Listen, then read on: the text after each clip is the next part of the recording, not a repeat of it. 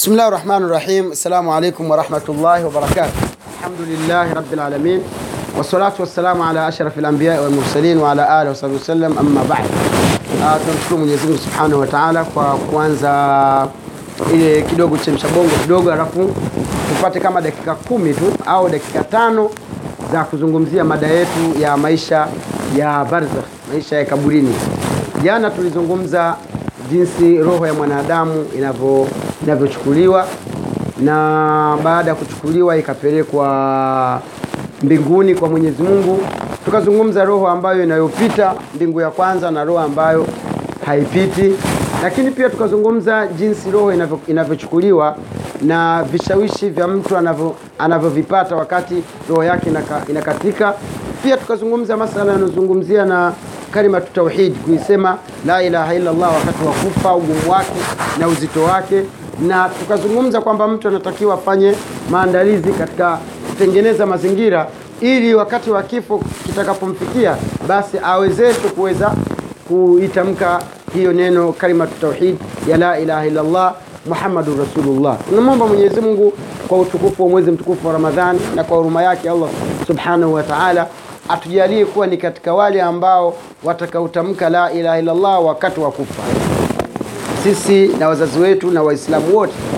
Leo Mwenyezi Mungu akipenda, tutazungumzia baadhi ya vitu ambavyo uh, vinamkuta maiti baada ya kuwa roho yake imeshachukuliwa uh, kwa ajili ya kufanya maandalizi ya kwenda kumzika. Maiti akishaondoka, roho yake inakuwa imetolewa. Roho ikishatolewa ikapandishwa au ikarudishwa, mtu anaweza siamini kwamba kwa nini kitu hicho kinakuwepo. Inawezekana sio kweli au inawezekana ni uongo, lakini kuna mifano ambayo inatajwa na wanachuoni ambayo wewe kama wewe unaweza ukachukua ibra na mazingatio kwamba ni kweli. Mfano wa kwanza, Mwenyezi Mungu Subhanahu wa Ta'ala anao uwezo wa kutenganisha nyoyo, mwili wako ukawa pembeni na moyo ukawa pembeni. Sawa jamani? Na mtu kabla hajafikiwa kifo chenyewe, kuna mifano hai kabisa ipo katika maisha yetu, tunatakiwa tufikie mazingatio. Mfano, mwanamke anapokuwa ni mjamzito, alafu mimba yake ina siku moja, siku mbili, siku tatu, mwezi.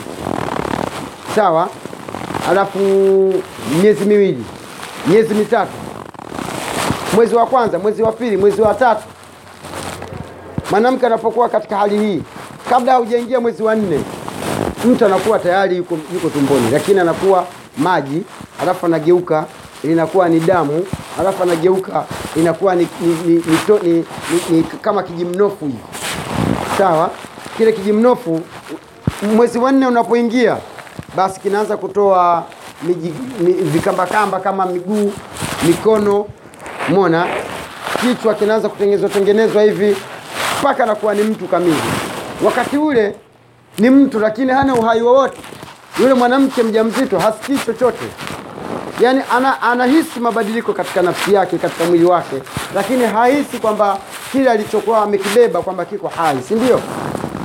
Sasa baada ya miezi ile ile, ile, ile, mwezi wa nne ule, Mwenyezi Mungu Subhanahu wa Ta'ala anamtuma malaika anakuja kukupulizia roho, kile kiumbe kinakuwa ni kiumbe hai. Sasa wasikia cha pumua pumua, eh, mi- mi- mizigozigo kidogo eh, miguu inapiga huku na huku. Mwanamke anahisi kitu kama hicho, anahisi kitu kama kile. Sawa jamani? Hiyo ni moja katika hali ambazo Mwenyezi Mungu anao uwezo wa kutenganisha mtu mwanadamu na roho. Kiumbe kile kilikuwa kipo tumboni, na hali fulani Mwenyezi Mungu hajakiletea roho, na hali fulani Mwenyezi Mungu kakiletea roho. Kwa hiyo sio kitu che, sio kitu kigeni unapoambiwa kwamba mtu anapokufa roho yake tena inarudi inarudishwa. Sawa jamani? Hali nyingine ni mtu anapokuwa amelala usingizini. Wewe unapokuwa umelala, unajua roho yako imeenda wapi? Eh? Nani anaweza kujibu hilo swali? Mtu unapolala roho yako inaenda wapi? Eh? Hakuna anayejua. Roho inatenganishwa na kuwa kwingine kabisa kabisa, sehemu ambayo wewe ufikirii kabisa. Mwenyezi Mungu Subhanahu wa Ta'ala anakutenganisha na mwili. Unaweza ukambeba mtu ukampeleka mpaka mpaka huko baharini, ukamwacha huko, ukarudi hapa, yuko huko, amekuja usingizi wake, hajitambui wala hajielewi. na Mwenyezi Mungu usingizi kauita kifo. sawa asema katika aya zinazoonyesha kuwepo kwa mwenyezi mungu subhanahu wa taala ni, ni, ni kule kuafisha usingizini kama unasikia kwamba kuna kufa basi tuchukue mawaidha kwamba mtu anapokuwa amelala anakuwa amekufa. Na ni kweli mtu anakuwa umekufa kwa sababu hujui roho yako imeenda wapi. Juzi nakumbuka nilipo nilikuwa kwenye ndoto nikaota nimetoka kidawa. Sawa? Nimeota nimetoka kidawa. Nikachukua kompyuta nikaenda huko. Sehemu niliyokwenda nilikuwa na jamaa rafiki zangu wengi tu halafu kulikuwa kuna usafiri ule usafiri ulikuwa ni metro zile treni za umeme zile. Sehemu sijui kabisa lakini bahati mbaya nikaona nimeibiwa kompyuta. Nikaitafuta nikaitafuta kweli mpaka kuamka nilipokuja kuamka hivi nikasema la haula wala quwwata illa billah. Nikaenda kuangalia kompyuta haipo. Sawa? Hujui ulikuwa wapi kwa hiyo mwenyezi mungu subhanahu wa taala anakurudishia ile roho wakati unapoamka. Na ndio maana mwislamu anatakiwa aseme alhamdulillahi ladhi ahyana bada ma amatana wa ilaihi nushur. Unapoamka usiamke tu ah, una unaoshaosha uso mara unapiga una unapiga zile nini unaitwaje, ah, miayu na nini basi. Ah, ah, unatakiwa ukiamka tu mshukuru mwenyezi mungu. Alhamdulillah ninamshukuru mwenyezi mungu ambaye kanihuisha baada ya kuwa nilikuwa nime baada ya kuwa alikuwa amenifisha pia katika kulala. Angalia unathibitisha kwamba kweli kabisa wakati wa kulala unakufa. Mtume sallallahu alaihi wasallam alikuwa anapotaka kulala anasemaje? Bismika allahumma amutu wa ahya. Kwa jina la mwenyezi mungu. Ewe mwenyezi mungu. Haya mimi ndio nakufa sasa.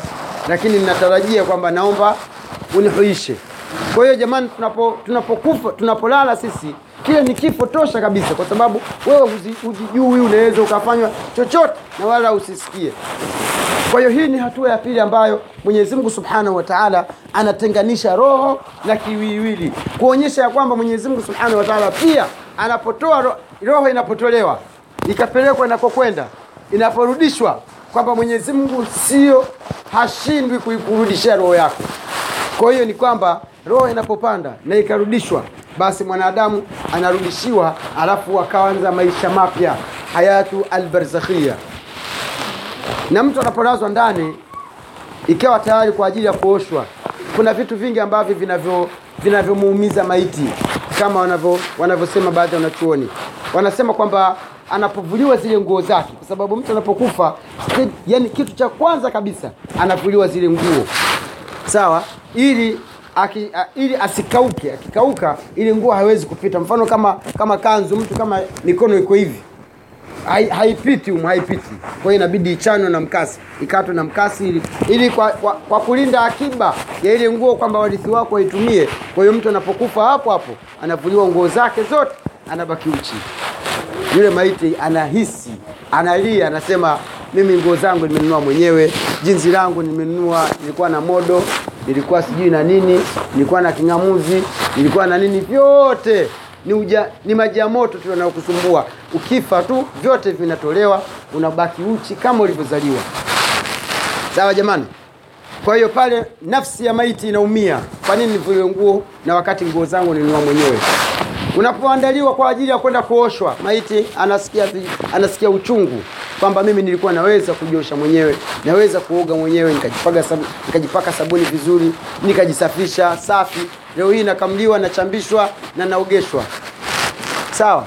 Maiti anapobebwa akapelekwa kule anahisi. Lakini sisi hatuoni sisi isipokuwa e, majini na, na watu hawaoni zile zile hisia. Kama, kama ni kilio hawasikii kile kilio isipokuwa wadudu wengine mbuzi kondoo na wadudu wengine vyote vile wana- wanavihisi. Sawa jamani? Maiti anapobebwa kwenda kupelekwa kustiliwa kule. Kama mtu alikuwa amefanya madhambi anafanya maasia basi huwa anatamani asitolewe mle ndani kwamba kule anakokwenda na kuona anajua kwamba anaenda kwenye adhabu. Kwa hiyo anatamani analia asitolewe mle ndani. Na yule mtu aliyekufa akiwa anafanya mema anafanya mazuri mashallah anafanya ibada basi anatamani kwamba wamwahishe aende akapata zile neema ambazo mwenyezi mungu subhanahu wa taala amemwandalia. Na wanasema kwamba ule uharaka uharaka wa roho kurudi katika kwa maiti baada ya kuwa imeshapelekwa mbinguni. Ni kama vile kama vile mwangaza unapo unapo unapowasha tochi. Sawa? Unapowasha tochi mara moja unaona ule mwangaza yani kufumba na kufumbua. Yani huwezi kuwasha tochi alafu baadaye ndio mwangaza ukaja. Waona hii taa wakati wa giza unapowasha taa alafu taa likawaka ile giza inaenda wapi? Unahisi una, unahisi kule kuondoka kwa kwa kwa, kwa lile giza si ndio? Mara moja tu. Na vile vile vile vile roho inavyorudishwa kwa maiti baada ya kuwa ishachukuliwa. Kwa hiyo yule aliyekuwa anafanya mema anafanya mazuri anarejeshwa roho yake alafu anapelekwa anatamani wa, awahishwe. Na ndio maana katika sunna katika sunna katika mafundisho sahihi maiti hasafirishwi haifai kusafirisha maiti. Mimi nipelekeni nisikwe pamoja na nani nisikwe na vyote hivyo ni uzushi maajabu wallahi juzi juzi juzi hapo kwenye msiba ilikuwa uh, ule msiba yani sa, ni safari kwa kweli. Kutoka pale alipofia maiti mpaka unaenda unaenda unaenda yani kuanzia saa kumi kwenda mpaka kurudi tuna- tuna- tunarudi karibu saa moja na nusu. Waambiwa ili aende akazikwa alipozikwa babake wawe karibu. Kana kwamba atakuja kumgawia zile kheri na maeneo yale pengine zipo sehemu ambazo ni za karibu zaidi haya nyuma tu. Zipo sehemu. Mpaka mimi hii midomo nayo jamani tujitahidi tuhifadhi midomo yetu. Eh, mimi niliuliza jamani mbona tuja kuzika huku? Kwani hakuna sehemu nyingine ya karibu zaidi ya huku? Nilijibiwa majibu ambayo mimi mwenyewe nikanyamaza. Wakati huo tunapokwenda tunapokwenda kumzika shemeji kutoka kule alipofia mpaka huko tulikokwenda kumzika. Yaani ni sehemu ya mbali mbali kweli kweli Umeona, unapita mpaka airport, unaenda sijui wapi huko mpaka Banana, unapita tena. ukia- Ukifika Banana ndo unaanza safari upya sasa, mpaka uje kuiona huko. Si mchezo kwa kweli. Haya, sasa huyo alikuwa analetwa huko au Wachaga ndo usiwaambie kabisa, maiti wao lazima wasafirishe. Hakuna kitu kinaletwa kusafirisha maiti katika Uislamu. Maiti anapozikwa hapo hapo anatakiwa awahishwe zile neema akazipate, na kama ni balaa litoke ndani liende akalipate huko huko. Jamani, kifo si mchezo, kifo sio mchezo. Kwa hiyo tunapomchukua yule maiti tukampeleka. Sawa, tunapomchukua yule maiti tukampeleka kaburini, baada ya kuwa amezikwa yule kaburi mle, mle kaburini, kuna kuna maiti wengine wana, wanaelekezwa kibla, walikuwa hawastahiki kabisa waelekezwe kibla, nyuso zao zilikuwa hazistahiki zielekezwe kibla. Sheikh Yasini juzi katika semina ya Mtindiro alizungumza kisa cha bwana mmoja, sio kisa cha kuhadithiwa. Bwana mmoja alikuwa anafanya kazi ya, ya kuiba sanda. Pindi mtu anapokufa anaenda anafukua kaburi usiku, anachukua sanda Zi- sanda anazifanyia kazi. Sanda zile zinazozikwa maiti zina- zinatakiwa katika viwanja vya ushirikina. Watu unafikiri wanapaa waka, wakapaa na ungo, wanapaa vipi? Wengine wanapaa wamevaa zile sanda eh, wala usione maajabu, na zauzwa bei ghali. Kwa hiyo yeye alikuwa kaa teja teja hivi. Kwa hiyo alipokuwa kuna maiti wengine alikuwa anafukua, akishakuta anakuta wao wamemzika anaelekea kibla, kumbe yeye ule uso ageuzwa aelekea huko. Tusije tukakataa kufanya ibada kwamba eti tukifa ndo ndo waziko elekezwe kibla, na wakati maiti nayo ya- ya- yageuka pia ikaangalia huku Sawa jamani. Kwa hiyo ukiingizwa mle kaburini, uso wako unaelekea kibla, ikiwa na maana kwamba wewe maisha yako ya duniani ilikuwa ni mtu wa kibla kibla. Sawa. Lakini kuna watu nyuso zao zinaelekea kibla, zinaelekezwa haziku- hazikustahiki zielekezwe kabisa. Na kuna watu wanatawadhishwa baada ya kufa, katika darasa tulisoma mwaka jana la kuosha maiti, au umeshalisahau? Tulisoma hapa mashallah, na kukata sanda na kila kitu tukamaliza. Mkitaka turudie kama revision, tutarudia, mimi sina neno. Kuna watu wanatawadhishwa, hawakustahiki watawadhishwe, kwa sababu duniani walikuwa watu si watu wa kutawadhi. Sawa jamani. Kwa hiyo una, unapelekwa ndani mwanandani. Mwanandani u- u- uko aina mbili. Kuna mwanandani wa kupasua katikati ya kaburi na kuna mwanandani wa kuchimba kama kijihandaki fulani kwenye kaburi. Ule ndio sunna. Huu hapo unachimbwa ikihofiwa kwamba ukichimbwa kwa kwenda ndani hivi kama kwenye ukuta hivi huu udongo utaanguka. Ndio maana unakata una, una pale katikati na sio katikati, pembeni pembeni, na ndivyo ilivyo. Mtu ajenga nyumba kama hivi, nyumba kubwa hivi, alafu ukiangalia pale anapolala analala kwenye sehemu ndogo kuonyesha kwamba bado kwamba maisha yetu yote ya mazima yamekaa ki- kikaburi kaburi, kifo kifo. Hata ununue kitanda kinachojaa humu ndani, utaenda tu utalala sehemu kidogo tu, kitanda lote lingine litabaki, utakuwa unanyosha mkono hivi, lakini hujalala huko. Sawa jamani. Kwa hiyo lile kaburi lile, baada ya kuwekwa, unavyowekwa lile kaburi, unalalia ubavu wako wa kulia, halafu uso unaelekezwa kibla, halafu nakuja tofali inawekwa huku. Kichwani, katikati na miguuni, ili bado kwamba ile mwana ndani ni kubwa. Halafu pale juu unawekwa ubao au inapangwa miti, halafu majani juu yake, halafu wanaanza kufukia polepole, halafu lile lile dongo lenyewe wakati wanakuweka pale katika ule mwanandani ule, wakakufukia. Baada ya kukufukia, watu wanakaa juu pale. Sunna ya Mtume sallallahu alaihi wasallam ilikuwa baada ya kumaliza, anawaambia wale watu kwamba wakuombee dua, kwa sababu tayari ushaanza kuulizwa. Mtume saa salam alikuwa anasema e, isalu lahu tathbit fa innahu lana yusal, kwamba mwombeeni Mwenyezi Mungu ampe thabati ya kujibu maswali, kwa sababu wakati ule anaulizwa. Sawa jamani, hiyo ni marhala, kila mmoja huwezi kupita, huwezi, lazima utaulizwa. Lakini wakati ule ule analetwa malaika na nadi, anakwambia kule ulikolazwa, yabna adama, e mwanadamu, dafanuka bwana, sasa wamekuzika. Lakini wansarafu ma nafauka, lakini wameondoka na wala hawaja kufaa chochote, mbali na kuwa wamekuleta huku. Sasa in kana khairan fahmidillah wa in kana sharran fala talumanna illa nafsak, kama utakachokipata ni kheri, ulichokitanguliza ni kheri, mshukuru Mwenyezi Mungu. Amwambia hivyo hivyo, mshukuru Mwenyezi Mungu. Maneno hayo yananadiwa, wa viumbe vyote vinasikia, kasoro watu na majini, lakini yule mwenyewe anasikia kwamba wamekuzika na wale na, na watu wameondoka ambao wangekunufaisha, lakini hawakukunufaisha, wameondoka, wamekuacha. Sasa kama ulitanguliza kheri, ulifanya kheri, ahmidillah, mshukuru Mungu. Na kama ulifanya ulifanya utumbo, ukafanya maovu, ukafanya ufisadi, ukafanya mambo machafu, basi asema usilaumu isipokuwa nafsi yako. Wanakuja munkar na nakir. Katika hadithi Mtume sallallahu alaihi wasallam anasema wanakukalisha, wanajiuliza unakaa vipi? kaburi sio kama tunavyodhani tu tunavyoliona.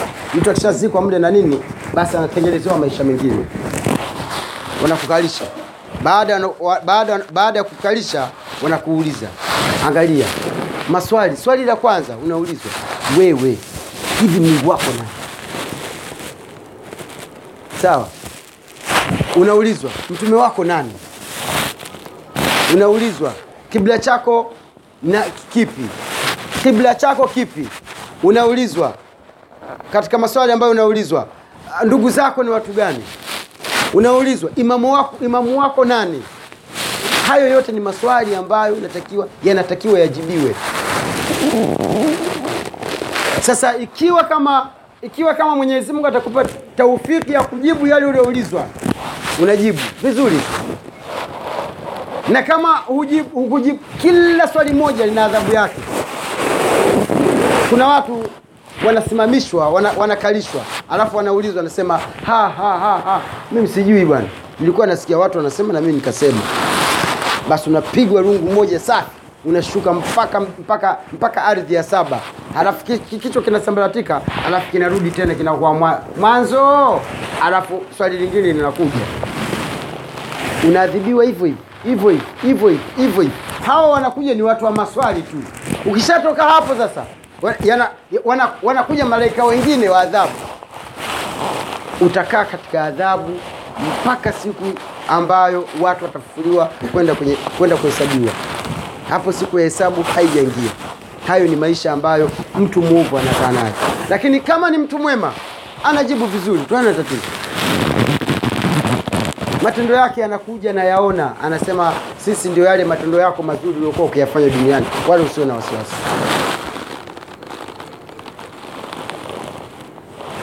Yale matendo, yale matendo yako yanakaa na wewe.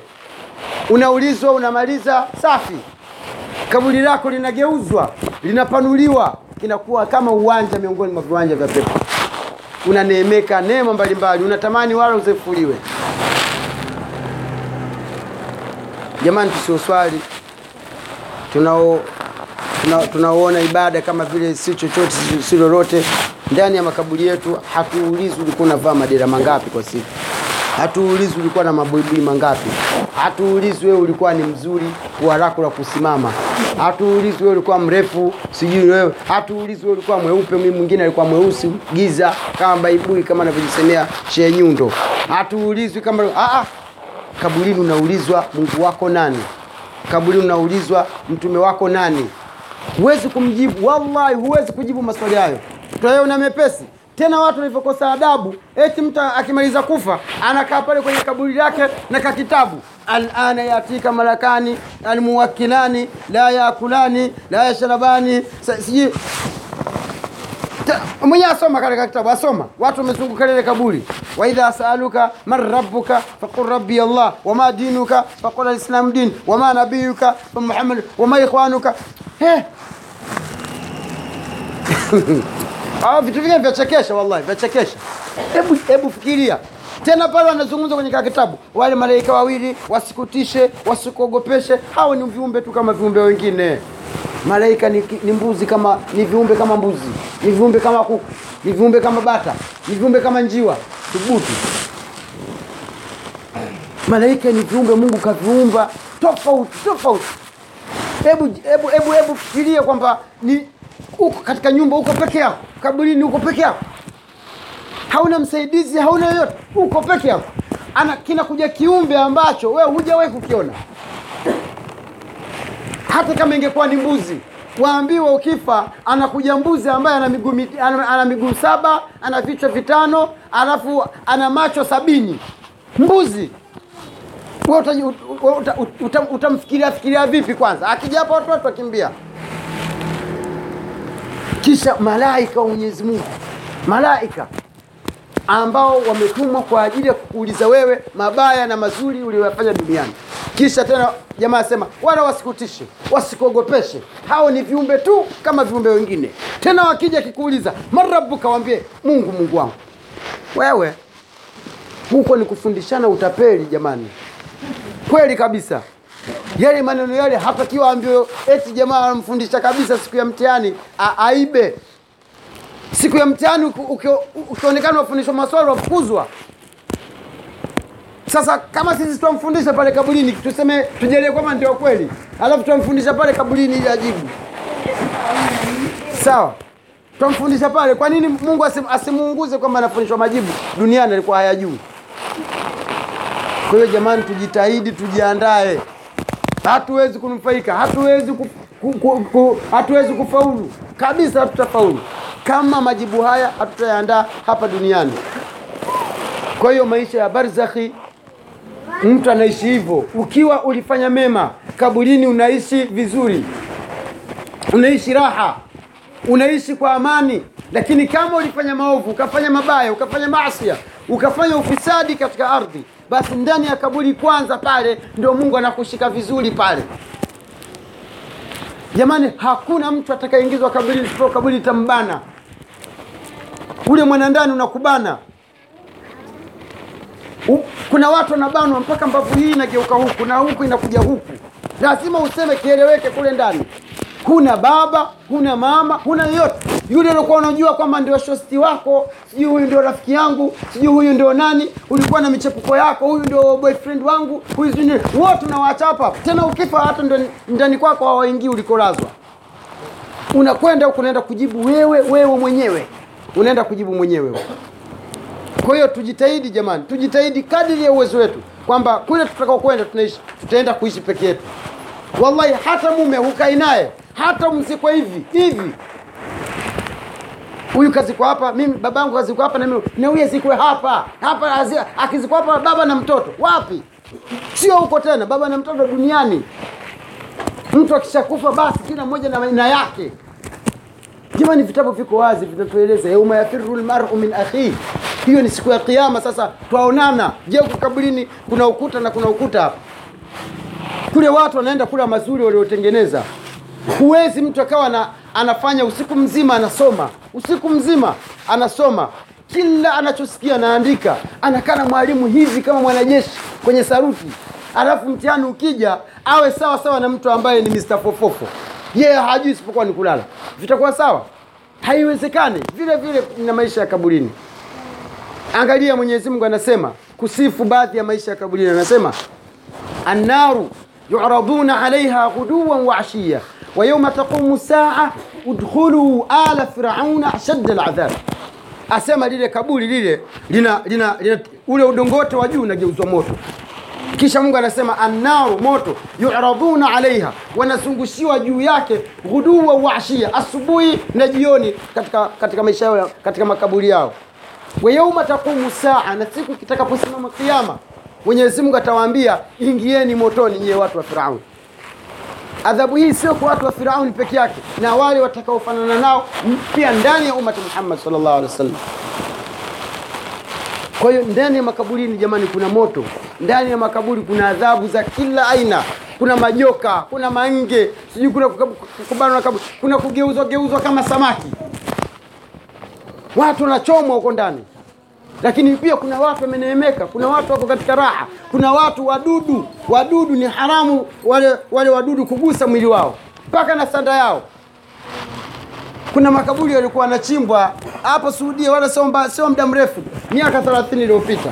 Alizikwa kijana alikuwa na umri kama miaka ishirini, akazikwa. Baada ya kuzikwa, lakini halmashauri ya jiji ika- ikaamuru kwamba barabara ichongwe, barabara mpya ikachongwa, ikachongwa, ikapita mpaka ikafika mpaka pale makaburini. Baada ya kufika makaburini, wale waliopewa contract ya kutengeneza ya, ku, ya kuchimba ile barabara wakasimamisha, hatuwezi tukaendelea na wakati mbele kuna makaburi. Walivyorudi katika mahakama ya jiji kwamba wana, wa, wapindishe ile barabara au makaburi yahamishwe, mahakama ikaamrisha kwamba makaburi yale yahamishwe, na uwezekano wa kuhamisha kaburi upo. Kaburi linachimbwa likishakaa siku nyingi, linachimbwa linakusanywa kusanywa pale, naenda kuchimbwa sehemu nyingine. Baada ya hapo kaburi la kwanza kabisa lililochimbwa lilikachimbwa likachimbwa ikatolewa, waona, wa- waona sanda kabisa kama mtu kazi kwa jana mpya vile vile, wala halijaguswa. Na kijana yule alikufa miaka 30 iliyopita na baba yake bado yuko hai. Watu wakasimama, wakasimama kwanza, wakamtoa yule kijana vizuri.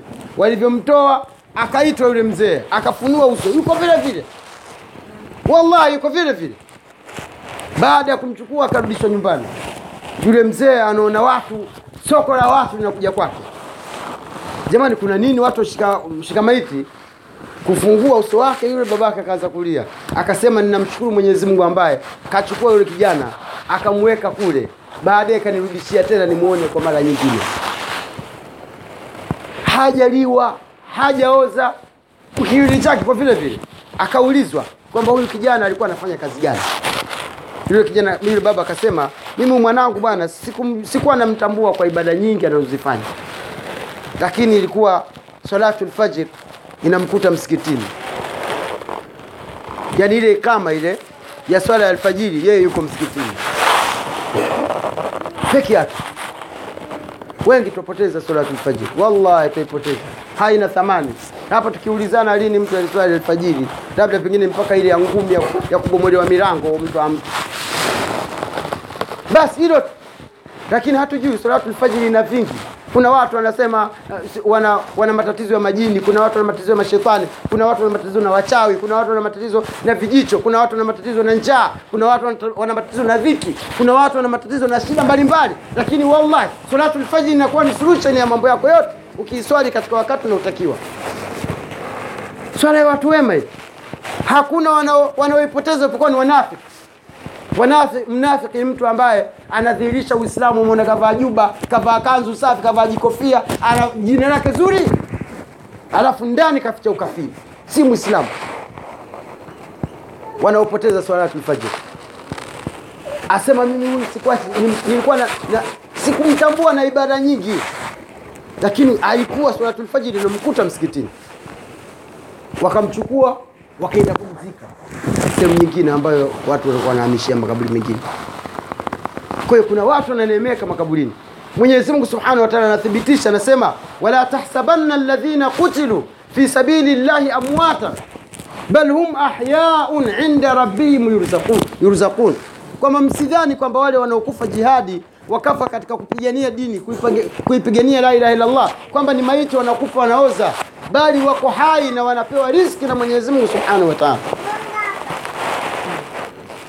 Kwa hiyo jamani, tujitahidi tutengeneze maisha yetu huko ndani. Huko kuna makubwa sana ambayo hatuyajui.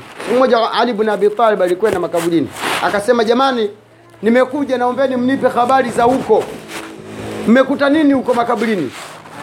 Ukienda kwenda una makaburi yako kimya, sawa. Akasema, ngoja niwape habari za huko.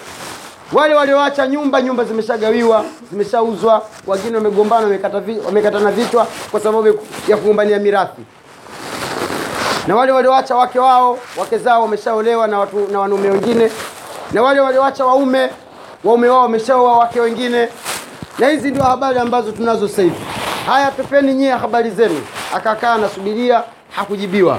Akakaa anasubiria, hakujibiwa. Akasema wallahi, na machozi yanamtoka, wallahi laiti wangeweza watu wa makaburini kujibu, wangetuhusia kwamba watazawadu fa inna khaira zadi takwa, kwamba jamani, jifungeni vibwebwe hakika yani, yani, yani, yani, yani, yani hazina iliyokuwa nzuri ya safarini ni uchamungu. Kama wangeweza kutujibu, asema hivyo, kama wangeweza kutujibu wangetuambia tujitahidi, safari ni ndefu. Tusidhani kwamba tukipita makaburini kama pale unavyopita kwa michi kwamba kote kuko kimya, kwamba watu kwamba watu wamesalimika. Ukimya wa makaburini usi- usikudanganye, yaliyoko humo ndani ni hatari kila mmoja alichokifanya, kila mmoja ukiingizwa kule unatamani u, yani una, unatamani urudi duniani, lakini haiwezekani tena. Kule unaenda kula matendo yako uliokuwa unayafanya duniani, makaburini. Uthman ibn Affan, angalia, hawa ni watu wema, masahaba wa Mtume sallallahu alaihi wasallam, ni watu wema waliotangulia, walikuwa wanajulikana kwa ibada, kwa kutoa. Uthman ibn Affan alikuwa anajulikana tajiri na mali zake, mpaka sasa hivi watu wananufaika na mali zake. Masjid Quba, Qiblateni pale. Masjid Qiblatain, kwa pembeni hivi kuna kisima, kisima kikubwa tu, alikinunua yeye, mpaka sasa kimeboreshwa. Na kinatoa maji na watu wanatumia. Mpaka sasa hivi, kwamba kaijenga akhira yake akiwa iko hai. Kuna watu tunaona watu wanajenga misikiti, watu wanajenga madrasa. Wallahi, tunao uwezo wa kununua mfuko mmoja wa simenti, tunao uwezo shilingi elfu kumi na tano. Tofali moja shilingi elfu moja. Tunao uwezo wa kulinunua elfu moja. Nani ana uwezo wa kununua tofali shilingi elfu moja? Nani? ukanunua ile tofali bwana, mimi tofali yangu likawekwa kwenye msikiti, litaisha lini ile tofali? Eh? itaisha lini? Thawabu zako zinashuka, thawabu zako zinashuka, thawabu zako zinashuka huko uliko zinakufuata. Aliyekuwa kila anapozungukia makaburini analia, anakaa pale makaburini analia, watu wakamuuliza wewe, vipi, mbona unalia unapo unapotembelea makaburi, lakini hulii unapoenda kwenye msiba? Akasema mimi nilimsikia Mtume sallallahu alaihi wasallam anasema, hakika kaburi ni moja katika viwanja vya peponi na ni mashimo miongoni mwa mashimo ya moto. Atakayeadhibiwa katika kaburi, basi yanayokuja baadaye, yani baada ya kufufuliwa, atakuwa ni mazito. Yani huwezi ukaadhibiwa kaburini halafu peponi uka, ukapona, akhera ukapona, siku ya kiyama ukapona, utaadhibiwa zaidi. Na ukipona na adhabu za kaburini, basi siku ya kiyama itakuwa ni rahisi, wapita tu ondoka zako. Kwa tujitahidi, lakini tufahamu katika vitu vinavyosababishwa na adhabu za kaburini ni mtu kujipakapaka mikojo. Miongoni mwa adhabu za kaburini ni mtu kujipakapaka mikojo. Nazungumza kujipakapaka mikojo, labda niseme vizuri, kujikojolea. Kuna watu hawana stara kabisa. Mtu aenda chooni, abinua nguo zake tu anamwaga ile kojo lake kwenye zile zile zile marumaru zile au mawe au wala haangalia anakojolea wapi. Naombeni radhi jamani, mikoja kitoka miguu yote imejaa madoadoa kama kenge, wala hana habari. Sikishakauka basi aenda zake, huyo anaondoka. wale dada zetu wala hana taarifa anafika na, tena na, anafukia tena kitoka na zenyewe mikojo iko huku. Wala hana taarifa. Jamani angalieni mnavyosafiri watu wakifika kwenye kuchimba dawa. Watu wana, wanaenda wanakidhi vipi haja zao? Wanakuta kuna vyombo kuna kuna vyumba vya kuingia vina maji umeona? Vina yani vime vimeandaliwa safi tu. Lakini nitaonekana mimi ni mshamba kama sijakojolea kwenye vile vidude vyao vya kujolea chini kuna vingine kuna, wale wanaume huko kwa wanaume huko vimewekwa mifereji tu mtu anakojoa wala haangalii mikojo amrudia au amrudii akimaliza hapo hapo na bunduki lake kwenye suruali huyo anakimbia. Anawejipaka mikojo wallahi. Wa, wanaume wazima watu wazima wanajikojolea. Sasa hivi mkojo hauna hauna hatari watu waona ni kawaida tu. Kwamba ni, ni, ni ustaa ni usharobaro ni, ni, ni, yani ni kama vile yani, yani ni ubisho kwamba na wewe uende ukojoe kwenye kile kidude kama wanavyokojea wengine. Kija kumwona wallahi watu wanatembea na najisi na kuna wengine wanaswali na najisi juzi juzi hapa tulikuwa mombasa baada ya kuvuka feri tukaingia sehemu moja pa kukidhi haja mtu atoka mle ndani hamna maji alafu kaacha kinyesi juu alafu anatoka anatoka chooni wajiuliza hivi huyu kwani ukajisafisha vipi? Alafu kitoka nje kuna pipa kubwa tenki kubwa limejaa maji. Haya yako mengi. Kuna watu mtu waka, wa, unakaa na mtu anuka kabisa najisi anuka najisi. Kabisa. Jamani tujiangalie katika kukidhi haja. Miongoni mwa sababu za adhabu za kaburini ni mikojo. Mtume salllahu alaihi wasallam alipopita kaburini akakata mti akautupa aka pale kwenye lile kaburi. Akasema watu wa, wa haya makaburi mawili wanaadhibiwa. Tena akasema hawaadhibii kunako jambo kubwa sana. Mtume saa salam akasema wanaadhibiwa kwa nini? Akasema mtu wa kwanza alikuwa hajistiri na mkojo. Akojoa kojoa bu ovyo tu anajikojolea. Mtu anaenda chooni wala hana taarifa wala hana habari. Anaenda tukifika na kizi haja yake basi anarudi wakati mwingine vyo vingine ukiingia kabisa unahisi kwamba hapa kuna mkojo harufu mbaya na kila kitu. Jamani maji yapo tumia maji. Na tena ukiingia kule uangalie kwanza nguo zako. Kama ni ndefu zivue ziweke pembeni. Kivi haja yako vizuri. Hakikisha kwamba haja yako imeisha. Baada ya kuisha tumia maji jisafishe jioshe safi. Kuna watu wana haraka akiingia kule kama vile kama vile kaingia motoni jamani kitu hiki tuwe na hadhari nacho. Jambo la pili yule katika wale watu wanaoadhibiwa kana yamshi bin namima. Alikuwa ye kazi yake ni kuchonganisha watu na kuwatenganisha watu na kupiganisha watu. Na watu wa hivi wako wengi. Mtu anakuja na kupa habari za ndugu yako kabisa. Wamjua yeye wamjua yule fulani. Eh wamjua. Ah yule jitahadhari naye bwana. Yule sio mtu mzuri yule. Kila wakati anakikaa anakuongea wewe anakuongea wewe. Mtu anatengeneza ugomvi baina ya watu yaani kuna watu ndio kazi zao hizo. Na hiyo ni moja katika sababu za kuunguzwa na sababu za kupatwa na adhabu adhabu za kaburini. Mimi nadhani haya yanatosha. Inshallah tumwombe mwenyezi mungu subhanahu wa taala atukinge na adhabu za kaburini. Tumwombe allah subhanahu wa taala atunusuru na adhabu za kaburini. Tumwombe mwenyezi mungu subhanahu wa taala awasamehe wale ambao wanaoadhibiwa kaburini. Tumwombe allah subhanahu wa taala atujalie tuwe na mwisho mwema tumwombe mwenyezi mungu subhanahu wa taala saumu zetu azikubali wa, wa hadha وصلى الله على سيدنا محمد وعلى آله وأصحابه وسلم والحمد لله رب العالمين والسلام عليكم ورحمة الله وبركاته نعم